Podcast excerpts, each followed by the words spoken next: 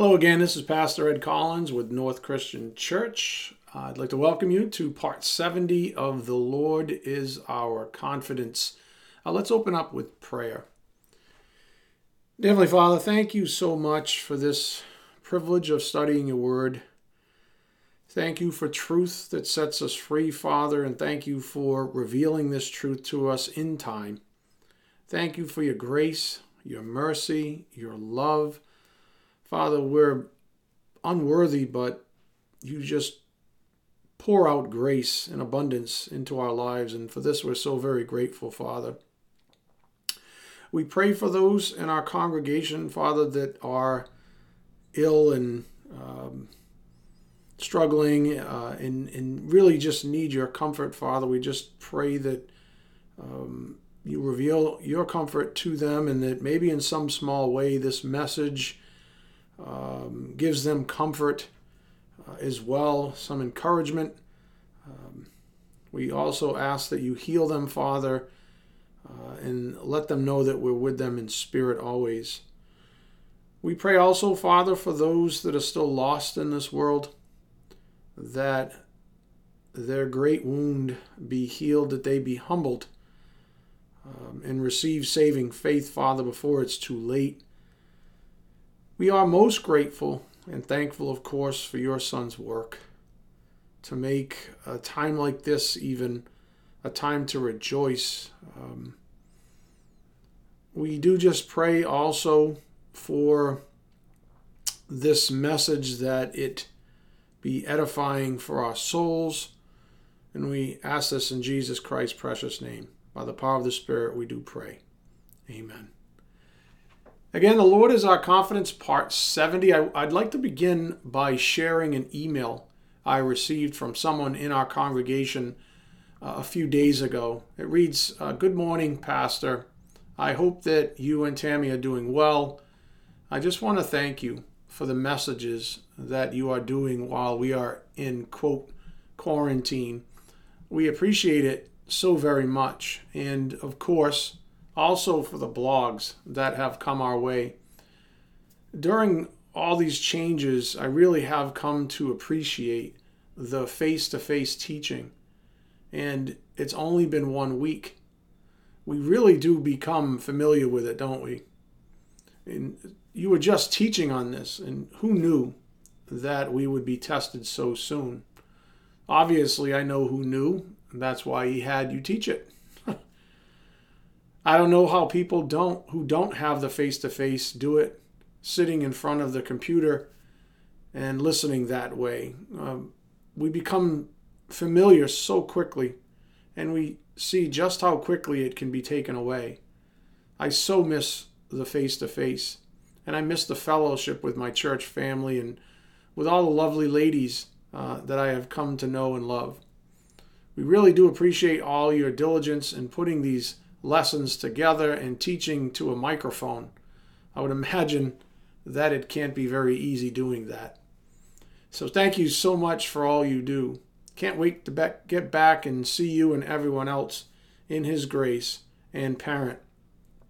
Uh, hope you're encouraged by that. All I can say is that I miss you too, each one of you, sort of like a father misses his own children.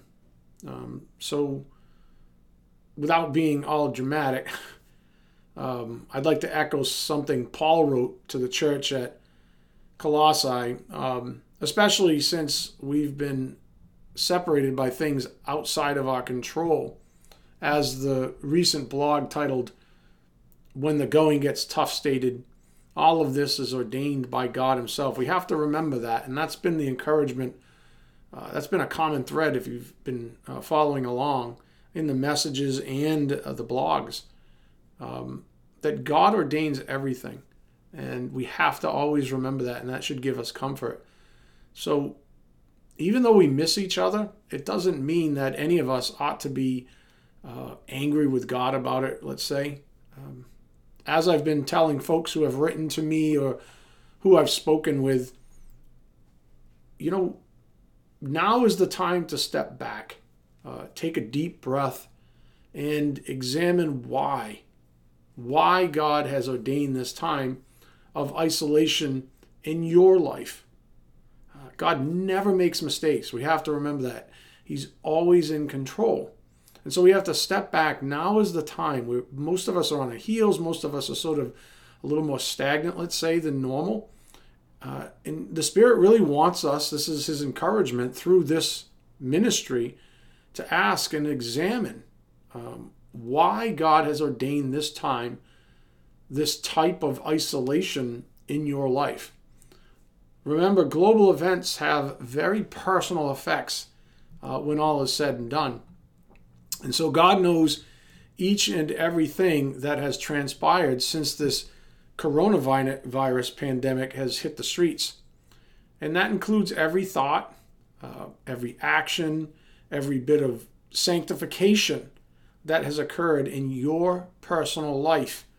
God knows all of it. He ordained it before time even began, right? Um, for, for mankind. Was well beyond uh, before the coronavirus pandemic. Uh, every thought, every action, every bit of sanctification that has occurred in your personal life, God knew of it and He ordained it. I think it's easy to focus on the global effects of things and forget about how God works in each of us as individuals. So, with those friendly reminders out of the way, I want to read a passage, I, the, or the passage I alluded to earlier, where Paul expressed his heart to the church at Colossae. Go to uh, Colossians 2, verse 1 in your Bibles. Colossians 2, verse 1, and it, it almost reads as if uh, I'd be reading uh, something to you all uh, now. Colossians 2, verse 1. I just want to borrow from Paul, borrow from his sentiments, um, and just drive some of this home for you. Again, Colossians 2, verse 1. He says, For I want you to know how great a struggle I have for you, and for those at Laodicea, and for all who have not seen me face to face that their hearts may be encouraged, being knit together in love, to reach all the riches of full assurance of understanding and the knowledge of God's mystery, which is Christ, in whom are hidden all the treasures of wisdom and knowledge. I love that.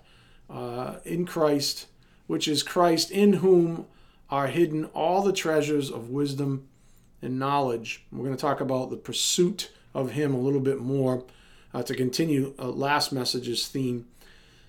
Verse 4 I say this in order that no one may delude you with plausible arguments. In other words, don't get distracted, my friends, my dear friends, right? Uh, I say this in order that no one may delude you with plausible arguments. For though I am absent in body, yet I am with you in spirit uh, rejoicing to see your good order and the firmness of your faith in Christ. Therefore, as you received Christ Jesus the Lord, so walk in him. Uh, that's our calling, right? That's what we've been called out to do. Now's the time to follow this sound advice. Again, verse 6 Therefore, as you received Christ Jesus the Lord, so walk in him. Rooted and built up in him and established in the faith, just as you were taught, abounding in thanksgiving. Um, I, I, would be willing to bet that the percentage of thanksgiving uh, the last few weeks has gone down. Uh, most likely, I'm not judging, but if I were a betting man, I'd say it's gone down appreciably over the last few weeks uh, as people will continue to moan and groan about certain liberties being taken away. But look what Paul says. Therefore, in verse 6 again, therefore, as you receive Christ Jesus the Lord, so walk in him. Do you remember that Christ, what Christ said? He said, The foxes have holes, the birds have nests. I don't even have a, a, a home. I don't have a place to lay my head. Um, and he didn't complain. Uh, he said his food was to do the will of him who sent him. That was his sustenance. Um, what about us? That was his walk. And what does Paul say? So walk in him, rooted and built up in him, and established in the faith, just as you were taught, abounding in, here we go, thanksgiving. How about being grateful? If I'm talking to you, chances are you're not starving to death. Chances are you have more of a home than Jesus even said he had. Don't you have a? I mean, you've got a pastor that loves you, who who's who's feeding you uh, regularly, regardless of what's going on. Aren't there a lot of things to be thankful for? I think so. Um, just as you were taught, abounding in thanksgiving. Now, here's uh, another another pivot uh, that we're going to focus on uh, in this message, verse eight. See to it that no one takes you captive. See to it that no one takes you captive. In other words, you don't end up on the one in shackles. You don't end up being um, the one someone else is victorious over, right? Uh, see to it that no one takes you captive by philosophy and empty deceit, in other words, lies, according to human tradition, uh, according to the elemental spirits of the world, and not according to Christ. We are called in verse 6 to walk in Him not allow others to take us captive. Uh, it's amazing that the Holy Spirit inspired such sentiments to be recorded in the completed canon of Scripture a couple of thousand years ago, isn't it? And and yet it's uh, perfectly applicable to our situation today. As Solomon would say, right? Ecclesiastes 1, verse 9 What has been is what will be, and what has been done is what will be done and there is nothing new under the sun. I'll give you a little help on that. There is nothing new under the sun. You know, today it's this crisis, if you want to call it that. Uh, tomorrow it's yet another, and, and so on. The only constant in life is change. However, with Christ the rock, our minds don't have to waver. Our hearts may remain steady our peace unshakable. All of these things, all of these God given things, uh, all of these things are God given rights as saints in Christ. Again, there is nothing new under the sun. Today it's you know it's this crisis. Okay, so today it's the coronavirus. What next, right? Uh, wait a few years, right? It'll be something new. Um, so today it's this crisis. Tomorrow it's another, and so on. The only constant in life is change. However, with Christ, uh, the rock, our minds don't have to waver, our hearts may remain steady, our peace unshakable. All of these things are God given rights as saints in Christ. This is great perspective um, for all of you to chew on. This is the kind of perspective that sets us free. I know from personal experience that it's easier to be sidetracked and you know, taken captive for a time by the worries and distractions of this world. It, it's just too easy. There's just too much to distract us uh, in this world, especially in America, where there's just a you know a, a thousand and one different things uh, vying for our time, distracting us. Whether it's a smartphone or a, now it's like basically we have a computer on our wrists with these smart watches, even that really just tether us to um, things that we don't need to be tethered to, frankly. Um, but it's easy, nonetheless, to be sidetracked and taken captive for a time to the worries and distractions of this world. Uh, let's read a little more encouragement from Paul, though, this time to the church at Corinth, which, as I've mentioned in the past, my personal opinion, uh, Corinth reminds me the most of America today, with all the trappings of uh, wealth and, and let's call it ingenuity. Go to Second Corinthians 10, the verse 3. 2 Corinthians 10, verse 3. Again, we're just trying to gain perspective uh, so that we're not taken captive um, the way we often are, that, we, that we're not falling prey to uh, you know certain types of hysteria, uh, certain things that the media calls you know these major and I'm not I'm not belittling the fact that people have died uh, from this or that um, disease. That's not what I'm saying.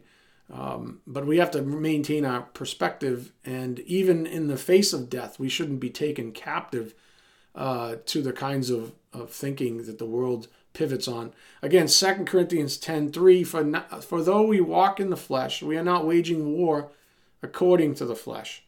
For the weapons of our warfare are not of the flesh, but have divine power to destroy strongholds.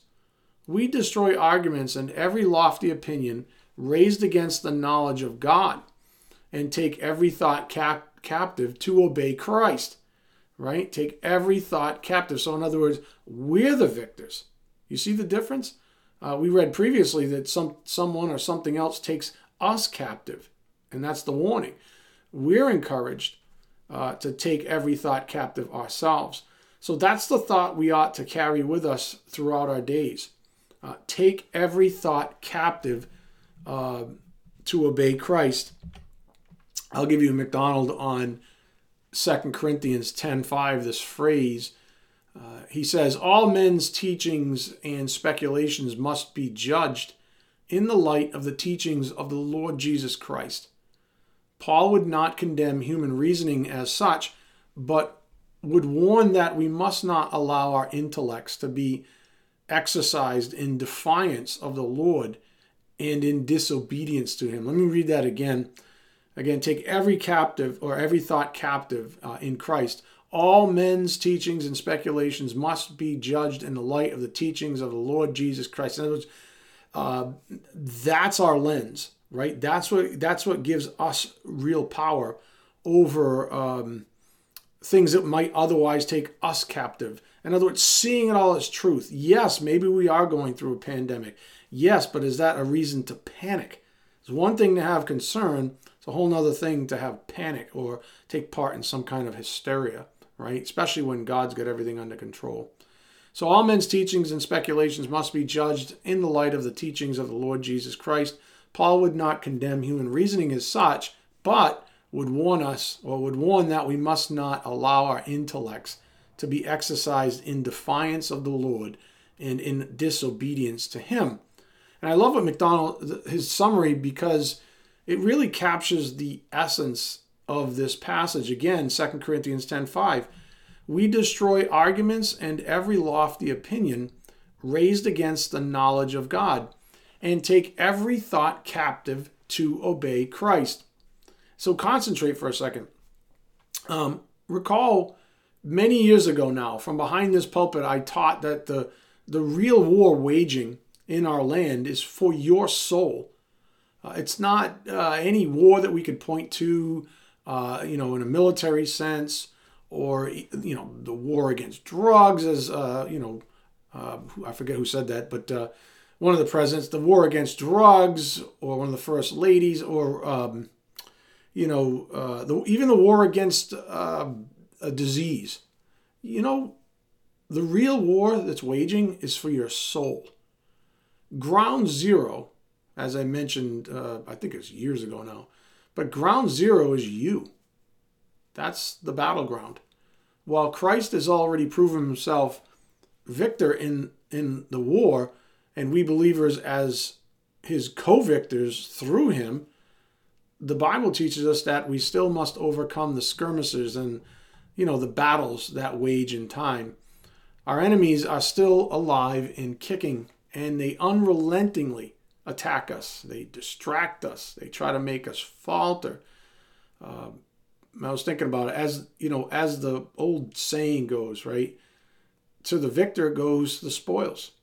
Well, if ground zero is your soul, your peace, your contentment, etc., then the battle must be won by us taking captive errant perspective, lies, etc. Let me say that again.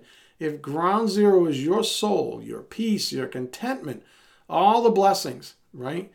uh, that are God given gifts, then the battle must be won by us taking captive errant perspective, lies, etc., instead of the other way around, lest we surrender to the pressure of our enemies and be led away in shackles. May it never be. Listen, seriously, listen to me now. With, with the light of truth in our hearts and our minds, we are able to win each and every battle and uh, as the Bible teaches us, nothing is more powerful than truth. Nothing is more powerful than the truth. And that's how we win battles. It's with the truth. That's why we're, told in Ephesians 6 to put on the armor of God, right? This is how we uh, this is how we go to battle even. And just think about it this way. I, I love the analogy that the Bible uses with light and darkness. Darkness is totally helpless against the light. And, and think about this physically even. You know, say you're in a dark room. Darkness is totally helpless against the light. It's not the other way around. When uh, let me ask you this: When have you ever shined a flashlight into darkness, and the darkness said, "No, I refuse to be lit up"?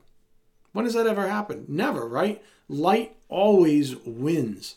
That's the point, and that's why uh, the analogy in the Bible between light and darkness is so beautiful and perfect, because light always wins. Darkness can never say no to light. And, and that's how we have to perceive the truth, my friends, right? We're, we're, we learn it and we, we shine it into our own lives and we, we let it pour out of us into the darkness, into uh, the things that are keeping us in darkness, the, the lies, the, the errant thinking, the uh, off putting perspective. Uh, we let this light pour out of us uh, and with confidence that it will deliver us from any form of evil. Um, that's why the Bible says, you know, you don't under you don't overcome uh, evil with evil. You come you overcome evil with good, and good is light, um, and evil is darkness. And so again, darkness is totally helpless against the light. Love that analogy. It's something for us to certainly think about. When this happens, uh, when light pours out of us and and we're given confidence that it will deliver us from all evil. When this happens, it is tantamount to what Paul wrote in 2 Corinthians 10:5. Again, he said, "We destroy arguments and every lofty opinion raised against the knowledge of God and take every thought captive to obey Christ." That's how we take every thought captive. It's with the light, it's with the truth. In other words, we win. That's what it means. We are the captors, right? We're not taken captive. We win. To take every thought captive means you are the victor. Uh, and to you go the spoils of victory. And in our case, uh, these are the promises of God peace, contentment, etc. And this is this is all MacDonald was trying to say as well. The point on the board here again all men's teachings and speculations must be judged in the light of the teaching teachings of the Lord Jesus Christ. Paul would not condemn human reasoning as such, but would warn that we must not allow our intellects to be exercised in defiance of the Lord and in disobedience to him. So, if we have this power given to us, by the grace of God, of course, not of ourselves, lest we boast, if we have this power given to us by the grace of God to take these things captive to us, we become the captors. We are not taken captive. If we have this power to take every thought captive, then our duty as unto the Lord is to stand up for righteousness, regardless of what's going on around us. In other words, we're to walk in Him, right? We saw that earlier. And walking in Him means to take everything, every thought captive. Again, our duty as unto the Lord is to stand up for right, righteousness, regardless of what's going on around us. Today it's the coronavirus. I don't know. Tomorrow it's, I don't know, it's something new, right? It's something new all the time. And I was thinking about that too. Uh, don't people, people just love to dwell on crisis because it distracts them from the crisis that is inside of them. That they are wretches who reject the holy God's will to save them. Let me say that again. People love to dwell on crisis. I, I, people feed on it, right? Because it distracts them from the truth, the, the true issue in this world, the true battle that's being waged, which is for their own soul that they're wretches and in their arrogance they reject the one who's trying to make them a co victor. That, my friends, is the truth of the matter, plain and simple. People feed on distraction for reasons they never talk about. Think of it. Think about uh, this as well. I could, you know, I could get behind my virtual pulpit. I call that what I'm doing right now. Uh, my virtual pulpit here and start, you know, giving you what I'll call band aid solutions to whatever's been bothering you about our current so called crisis. But I'd be doing you a disservice in a sense that I'd not be pursuing an end that sets you free for good. Rather, I'd be giving you temporary ointment for the soul. I'd be giving you temporary ointment for the soul. I'd rather give you a new perspective to think about. I'd rather see you adopt a perspective that sets you free permanently, or at least has the power to accomplish such a thing. Again, I'd rather give you a new perspective, a perspective that sets you free permanently or at least has the power to accomplish such a thing. The truth is that you have every right to stand up in the face of whatever crisis has got the world, you know, all wrapped up in anxiety and say, Meh, God's got everything under control. That's power. That's light. That's truth. Is that not truth? Do we not know that from Holy Scripture? Of course we do. God's got everything under control. Uh, that's real power. When you know that, when you believe that, when you walk in that as a function of being a believer in Christ Jesus and God the Holy Spirit uh, is right there along the way, encouraging you with Holy Scripture, bringing things to your remembrance, all these promises, especially, you know, this is uh, what Hebrews 1 3, that everything's under control. The Lord's got everything under control. If we just rest on that, what what what say you of this so-called crisis? Uh, it's no longer a band aid fix that I have to give you. It's permanent. You say, no matter what happens, it's I'm permanently delivered because God's not ever taking a break. God's got everything under control. He's always had under, everything under control. So therefore, I'm get to rest and cast all my anxieties on Him because He cares for me.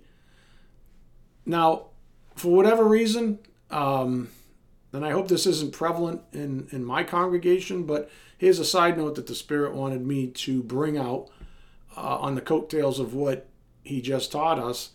Um, you know, when you have that attitude that God's got everything in control and you're permanently set free, um, does it mean that you run around making folks uh, without this perspective feel bad about being anxious?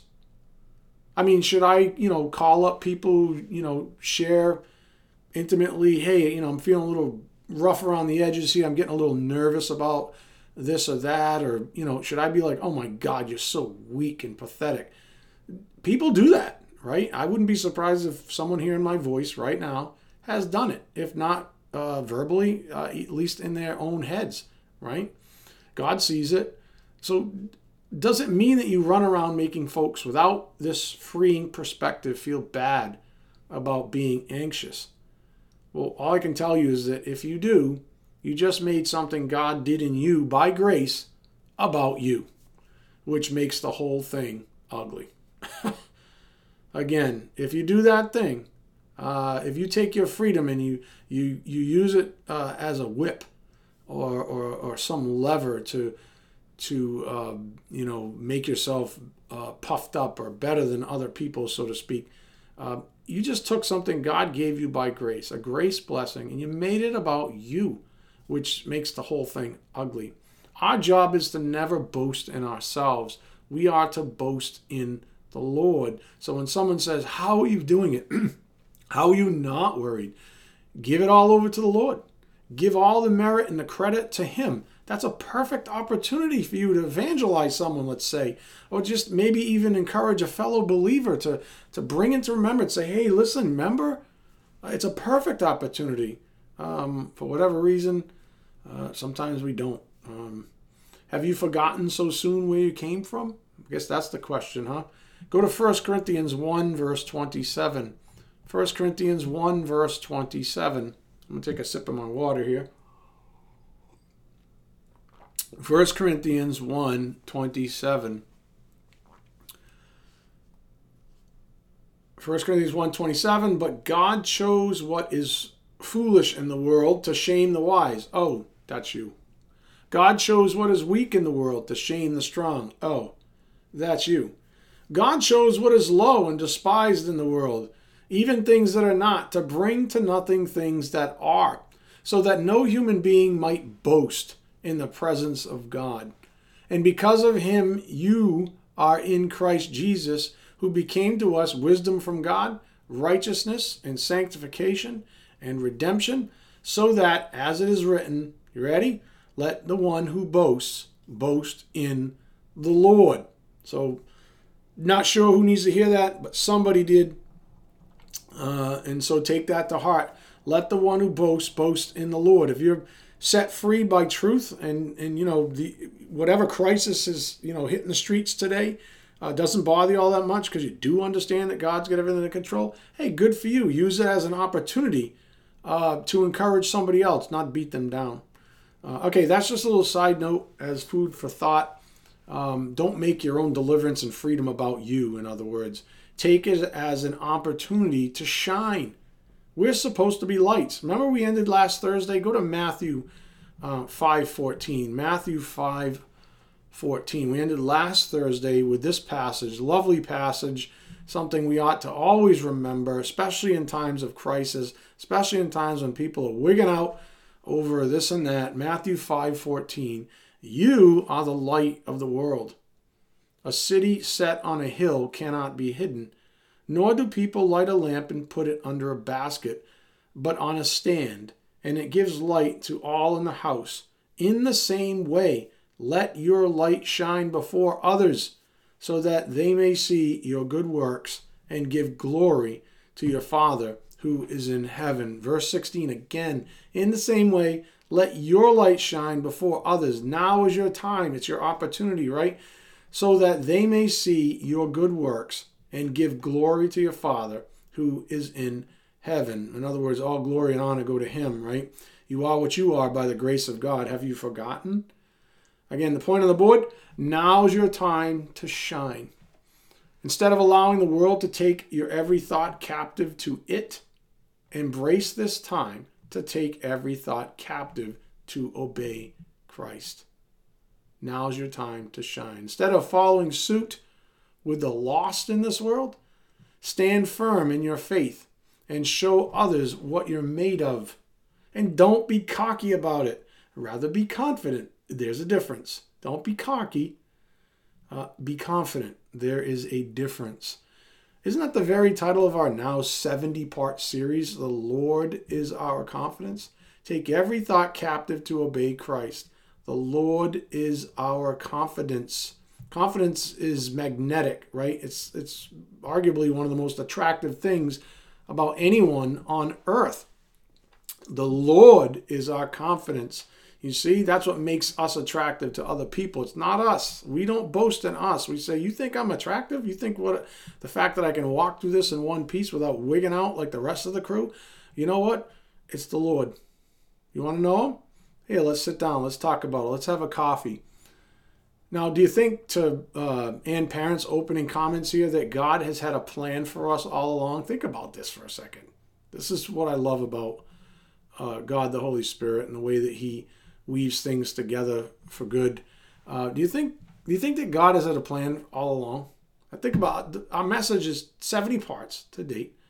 The Lord is our confidence. You think maybe just maybe he equipped us with this series before this pandemic hit planet Earth so that we might shine?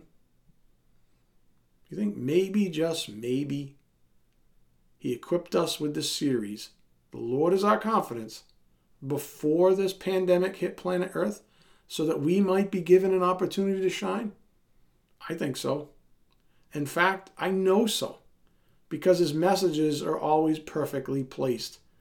And I know that most of you have been blessed with this series and are seeing the very fruit of it play out in time in your soul. That's the proof of our faith, right? May I take this time then to encourage you all the more Go to 1 Thessalonians 4, verse 1.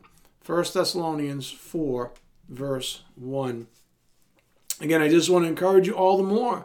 I know, I know for a fact that uh, uh, so many of you are, are, have been encouraged, and you maybe just didn't put it together that you know that the curriculum came before the pandemic, um, but now you are, and I just want you to be all the more encouraged. 1 Thessalonians 4, verse 1 reads Finally, then, brothers, we ask and urge you in the Lord Jesus that as you received from us how you ought to walk and to please God, just as you are doing, that you do so more and more. Never rest on your laurels, folks. Never just sit back and go, I've arrived, because you really haven't. Uh, don't say that's good enough for me. Don't settle for some weird mediocrity in the spiritual life. Um, that's just arrogance speaking. Um, there's no real time to sit still per se. Sure, you can sit back and rest and take care of your vineyard, but I hope you know what I'm saying. Again, in verse uh, 1 of Thess- 1 Thessalonians 4, finally, then, brothers, we ask and urge you in the Lord Jesus Christ that as you received from us how you ought to walk and to please God, just as you are doing, he's not contending that they're not doing it. He's saying, do it even more. He's encouraging you. That's what I'm doing. For you know what instructions we gave you through the Lord Jesus. For this is the will of God, your sanctification. In other words, the more you do it, the more you're sanctified. This is goodness for you. Remember, Jesus said, My my food, my sustenance. What do we do when we eat food? We grow, right? That's the whole idea. That's the analogy. My food, my sustenance, the source of my growth, well, is to do the will of the one who sent me. Can we not attach our minds to that very thing? Did not Jesus Christ himself, himself grow in grace and knowledge by doing his Father's will? You bet. You bet. Again, the point on the board now's your time to shine. Make this time to take every thought captive to obey Christ. Make this moment in time amidst the, the pandemic that everybody's, you know, scurrying around about and worrying about. Take this time, this moment in time. You only go this way once, right? Uh, to take every thought captive to obey Christ. Without being cocky or arrogant, show the world who you are in Christ Jesus. Show the world who you are in Christ Jesus. I'll give you an analogy. Um, for those of you who, you know, maybe are dragging feet a little bit or Five men are randomly selected by Uncle Sam to serve in the U.S. Marine Corps. When asked what kind of soldier they are, each man says, I'm the greatest soldier you have ever laid eyes on. Should the world simply accept their boasting at face value? I mean, should that be what we do? I mean, just because they wear sharp uniforms, does that mean every one of them will live up to their claim in battle? Nope. Here's my point, and please listen up. We've all been list- enlisted in God's army. This is something that happened at salvation, as most of you know. How will we ever shine as soldiers for Christ if our mettle is never put to the test? How will we ever shine as soldiers for Christ if our mettle, if our so called battle worthiness is never put to the test, how will the world know who the greatest commanding officer is between Jesus and Satan if their troops never go to battle? The truth is that Jesus Christ reveals his grace and power through his sheep. We are players in this theatron, right, on this stage, and that's why the angels are rubbernecking. The truth is that Jesus Christ reveals his grace and power through his sheep. We don't show our strength through Jesus by matching those in this world who beat their chests. Here's what Jesus said true power looks like up here on the board Matthew 5 5. Blessed are the meek, for they shall inherit the earth. Blessed are the meek, for they shall inherit the earth. Remember, meekness does it never means weakness, not in the biblical sense. Meekness doesn't mean weakness, as the Spirit taught us not so long ago. Here's a borrowed principle from about, I don't know, 20 messages or so in this particular series we're on right now. Uh, and it was when we were, we were I was teaching about uh, love and obedience, but this precipitated meekness, the, the idea of meekness. If in John 14, 15, it reads, If you love me, you will keep my commandments. Obedience of faith, uh, that was on the table at the time. Humility was on the table, and meekness. They all speak to the same thing, which is submission to the lordship of Christ. My friends, this is what love looks like, even. 1 John 5 3. Again, the point though is that never mistake meekness for weakness. In fact, based on Holy Scripture, meekness, in other words, submission to the Lord, meekness is where we find our resolve in times of crisis. In other words, if you want to be powerful, you want to be a powerful a testimony to the world, if you want to shine that light, be meek, submit. This is where we find our resolve in times of crisis. So let me just put this together for us and concentrate. If our if our confidence, our resolve, our strength all increase as a result of being meek in the Lord, then what type of light should we be shining in this world at this time? Again, if our confidence, our resolve, our strength all increase as a result of being meek in the Lord, what type of light should we be shining in this world at this time? Should we be boasting of our own deliverance or quietly standing firm in the Lord, allowing our lives to be our testimony of what true power looks like? Should we be boasting or should we be quietly standing firm in the Lord, going about our business, accepting things as they are, not saying, you know, the, the pandemic, no, that, I, I disagree. It doesn't exist. That, you know, people aren't dying. Let's not be idiots, right? We have to accept what the truth is, but we don't have to panic about it. We can hand it over to, to our Lord. So we quietly stand firm in the Lord. That's our testimony. Our lives become our testimony. And that's what true power looks like. That's what confidence looks like. And that's what will make us attractive on behalf of the Lord, whose will is to save everyone. So, if we want to maximize the impact of our lives during this time, what should we be doing? Here's a hint you're doing it right now. If we want to maximize the impact of our lives during this time, especially during this time, uh, this moment in time, even, what should we be doing? Well, you're doing it right now. We talked about this uh, last time. The answer is pursue the light itself. Pursue Christ, as we learned about on Sunday. It's the pursuit of Him that matters.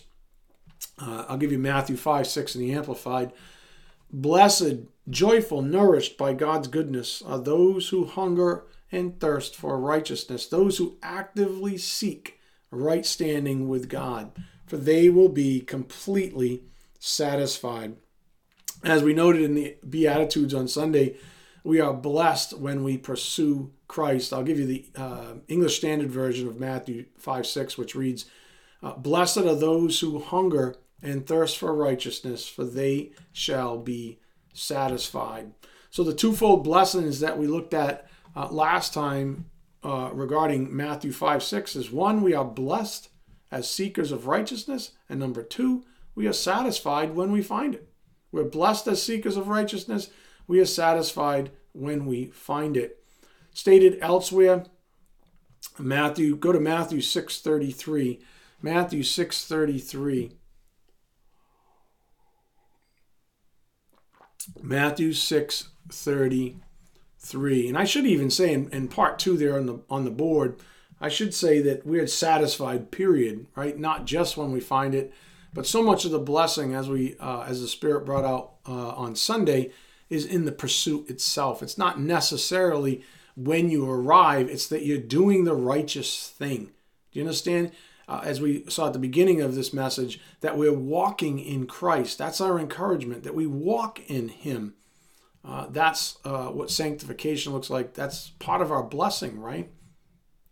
Think about it. If, if, if the only time we ever felt, quote unquote, or received a blessing it was at the end uh, when we arrived somewhere, if we, you know, if there's such a thing, then we'd have no blessings uh, in the interim.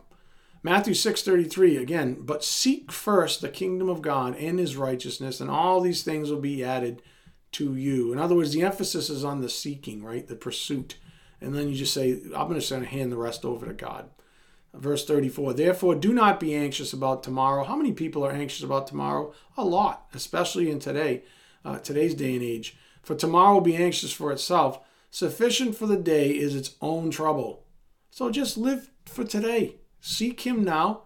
uh, and and be glad and and be happy and be satisfied. And as we saw earlier, uh, above all, be thankful.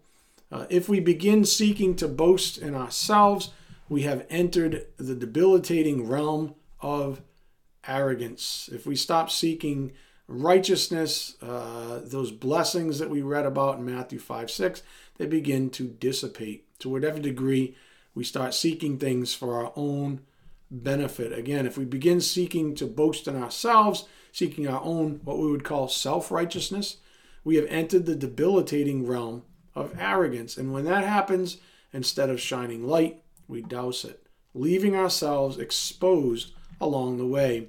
And that is what we could rightly call the folly of arrogance.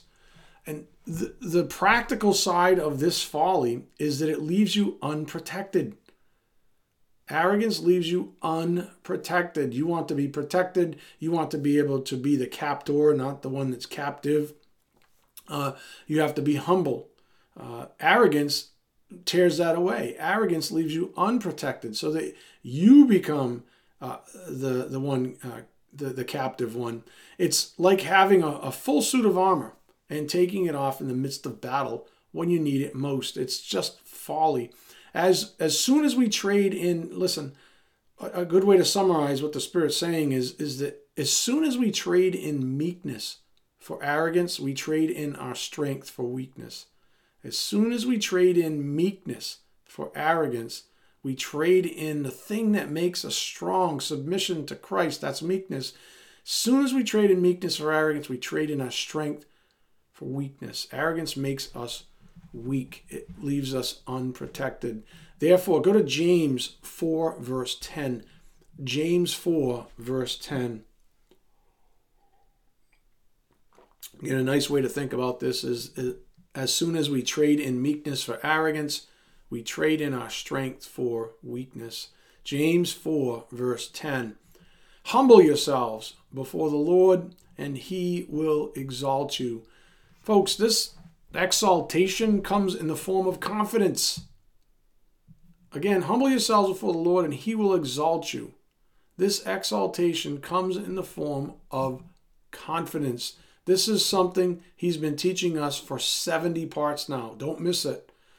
The Spirit's essentially been telling us that confidence in the Lord is something that comes along with sanctification. And sanctification is the result of humility and obedience. What did we just read? Humble yourselves before the Lord, and he will exalt you. You want to be confident in the Lord? You want to be exalted by the Holy One? Be humble, be obedient, Arrogance is the destroyer of humility. So, he's also been pointing out uh, areas of our lives where we are still arrogant. Uh, he never lets it lie, right? Uh, he doesn't just say, hey, here's the doctrine, let's move on. He says we have to look at ourselves. We have to uh, measure uh, the doctrine against our own lives because it's the doctrine, it's the word of God that shines light into darkness. So he's also been pointing out areas of our lives where we are still arrogant, where this darkness still exists. Whether or not we choose to admit it isn't the issue. All we have to do, though, the good news is that all we have to do is very simple is just take a good, honest look at our lives and ask a few, I don't know, questions. My my job is to prod you, but I cannot give you the motivation to do so. I really wish I could, honestly, but I can't. I can't motivate you, you know, to shine light in the deep recesses of your own soul. It's got to come from you as individuals. So you have to be willing to go through this process. All I can tell you is that God isn't a liar like Satan and the kingdom of darkness are. If Jesus said the truth shall make you free, then we ought to bank on it. Fair enough? If Jesus Christ said the truth shall make you free, in other words, the light, when the light shines into your life and and douses the darkness uh, and you're delivered as a result, you're free. You're, you're free from that darkness. You're free from wandering around the dark with insecurities and anxieties and worries and all that stuff that comes to uh, comes to the forefront in times of crisis. When the pressure's on, that's when you know what are you made of, right? Where, where do you place your confidence? In self? Is it self righteousness? Has that been the pursuit, your pursuit your whole life? Is that why you're still stuck? Because Jesus said the truth shall make you free. We ought to bank on that. Hence Paul's warning up here on the board, Galatians 5.1, the Amplified Classic. Uh, in this freedom, Christ has made us free and completely liberated us. Stand fast then, and do not be hampered and held ensnared, and submit again to a yoke of slavery, which you have once put off. You know, in America, we grow up with so many privileges that others don't have. It's one of the great blessings that I've had the opportunity to realize uh, when I had spent my time in the service and then uh, through uh, businesses, just traveled uh, around the world, and then even the, the missionary trip with my eldest son uh, to India. Uh, we just, we in America, we don't even know it until we travel outside of America, the, the, the privileges that we have that others don't have. And because that's all we've known, we, we think we deserve them because that's the norm, right? Because they've always been there. This is arrogance at its best, according to God. A good work for us, a good word for us, or for this thing, is entitlement. Uh, so the question on the table was from last time: Is it possible that you've grown accustomed to your life of privilege? Have you forgotten that you're not entitled to anything but your needs Philippians 4:19. Have you renamed wants as needs? Have you taken a, you know, a, a, ride on that slippery slope, so to speak? Again, is it possible that you've grown accustomed to your life of privilege? Have you forgotten that you're not entitled to anything but your needs? And one of the great tricks that Americans like to do is we like to rename our wants, our desires, and we like to call them needs and then complain about how our needs are not being met. Um, the proof is in the pudding, as they say, right? So during this time where certain liberties have been taken away, what say you of your attitude as compared to, say, Job's after he lost his children and his businesses? Go to Job 121. Job 121. Some of you have lost toilet paper. Some of you lost what? Trips to your favorite restaurant on Friday evening. Some of you have lost I don't know what a, a, a, a vacation. Uh, what what is it that we complain about in America that's just so incredibly drastic? Um, the proof's in the pudding, right? You might say I'm not entitled. All right. Well, if you lost your children and your businesses and all your income, what let's say, uh, your income generating uh, activities, would you be like Job? Job 121, and he said Naked I came from my mother's womb, and naked I shall return. The Lord gave, and the Lord has taken away. Blessed be the name of the Lord. That's the attitude that we're after. Um, do you share it? This is the kind of examination we all need to take upon ourselves. I'll end this message the way I did on Sunday uh, up here on the board. When God says no, when you moan and groan and ask for your old life back, and God says no, what do you think or do? When you moan and groan and ask for your old life back, and God says no, what do you think and do? Do you seek for truth or devise ways to, you know, circumvent His will for your life? All right, Dad, if you're not going to do it for me, then I'll do it for myself. Um, or do you humbly submit to your circumstances and say, you know what, Lord, I'm not getting this right now. It's a little uncomfortable right now. Really would like to have more toilet paper. Just saying. uh, but you know best. You're trying to show me something. You're trying to grow me. You're trying to uh, stretch me. You're trying to show me how, uh, how grateful I need to be because I've become a brat. Uh, do you humbly submit to your circumstances, knowing that God knows best? Or do you arrogantly reject uh, them, supposing that you know best? Uh, and, and such folly that is, I hope you agree. Um, I'll leave you with this Are you meek and strong, or arrogant and weak? The proof's in the pudding. Look at your life. Um, I love that God's doing this thing. I love that there's. I I, I I'm never gonna say I love that people are hurting, or are sick or ill or even dying. That's not the point. But I love that God has put everything, put the chips on the table. I love that He's put us to the test. Um, because when the opportunity arises like this, and uh, and it does happen, uh, and people uh, depend on on the Lord to deliver them, and they have faith in Him, uh, and they they know they they echo what Paul said. You know, uh, His grace is sufficient for us. When we live that, we become a living, breathing testimony. I love that. I love it because it brings glory to God.